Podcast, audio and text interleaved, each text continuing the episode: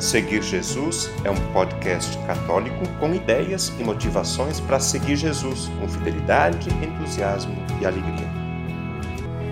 Eu seguirei, eu irei for o Senhor.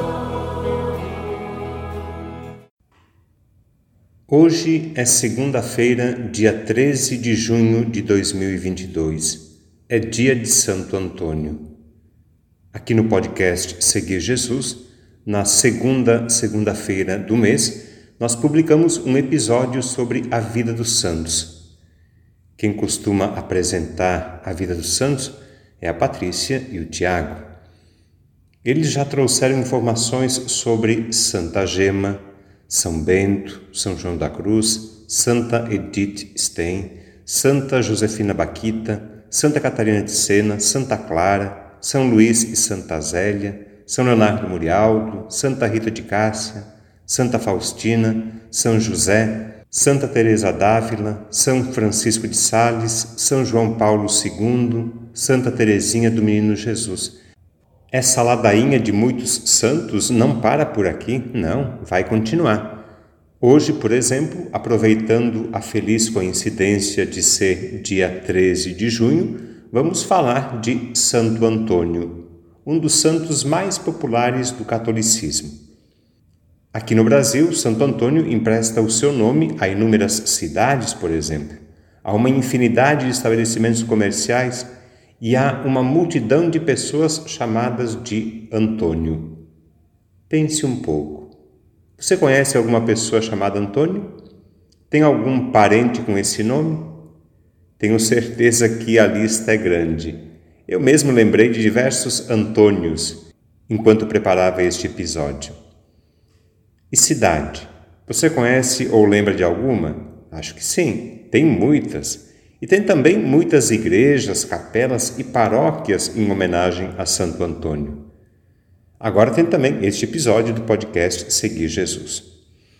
Tudo isso para lembrar que Antônio é um dos santos mais populares do catolicismo. E essa popularidade de Santo Antônio se manifesta também no costume de abençoar e distribuir pães, os famosos pãezinhos de Santo Antônio, na oração para encontrar objetos perdidos, os siqueres, uma oração em latim que começa assim: Siqueris miracula. Em português, a oração completa fica assim: Se milagres desejais contra os males e o demônio, recorrei a Santo Antônio e não falhareis jamais. Pela sua intercessão, foge a peste, o erro e a morte. Quem é fraco fica forte, mesmo o enfermo fica são. Rompem-se as mais vis prisões recupera-se o perdido, cede o mar embravecido no maior dos furacões. Penas mil e humanos ais, se moderam, se retiram, isto digam os que ouviram, os paduanos e outros mais. Além disso, Santo Antônio é chamado de o Santo Casamenteiro e costuma ser invocado de diferentes e curiosas maneiras por quem deseja se casar, e parece que é muito mais folclore do que expressão de fé. Verdadeira expressão de fé é a trezena de Santo Antônio. Já ouviu falar dela? É como se fosse uma novena de 13 dias ou de 13 semanas antes do dia 13 de junho, dia de Santo Antônio. E a imagem de Santo Antônio? Você já viu alguma? Acho que sim. Tente lembrar alguns detalhes. Há muitas imagens. Procure na internet também. Elas falam e ensinam. É comum que Santo Antônio seja representado com o menino Jesus nos braços. Às vezes, o santo segura um livro, a Bíblia, o Evangelho, e sobre esse livro está sentado o menino Jesus. Santo Antônio está vestindo um hábito franciscano e tem o cabelo cortado no estilo de São Francisco. Quase sempre, Santo Antônio está segurando um lírio branco, simbolizando uma vida pura e santa. Tem também um terço quase sempre preso no cordão da veste, para lembrar que Antônio era um homem de oração. Em algumas imagens de Santo Antônio aparece também uma cruz, em outras aparece um pão. Acho que já temos informações suficientes para perceber a grande devoção a Santo Antônio. Agora, vamos continuar apresentando algumas informações sobre a vida de Antônio. Santo Antônio nasceu em Lisboa, Portugal, no dia 15 de agosto de 1195 e morreu em Pádua, na Itália, no dia 13 de junho de 1231, com apenas 36 anos de idade. Ele viveu então há mais de 800 anos atrás. Por ter nascido em Lisboa e morrido em Pádua, Antônio tem duas nacionalidades. Para os portugueses, ele é chamado de Santo Antônio de Lisboa, e para os italianos, ele é Santo Antônio de Pádua. Para nós, que estamos fora dessa disputa, ele é Santo Antônio. Inicialmente, Santo Antônio foi um frade agostiniano e um grande estudioso. Mais tarde, em 1220, Antônio conheceu Francisco de Assis e decidiu entrar para a Ordem dos Franciscanos. Foi nessa ocasião que ele passou a se chamar Antônio. O seu nome de batismo até então era Fernando. Antônio tornou-se um grande pregador. São famosos os sermões de Santo Antônio. Ele costumava atrair uma multidão de peregrinos que iam a Pádua para ouvi-lo pregar. A canonização de Santo Antônio aconteceu poucos meses após sua morte. Essa foi uma das canonizações mais rápidas da história da Igreja. Antônio foi declarado santo no dia 30 de maio de 1232, apenas 11 meses após a sua morte. Vamos terminar este episódio sobre a vida de Santo Antônio com uma série de invocações e títulos que fazem parte da ladainha de Santo Antônio. Essas invocações falam da importância e da grandeza de Santo Antônio.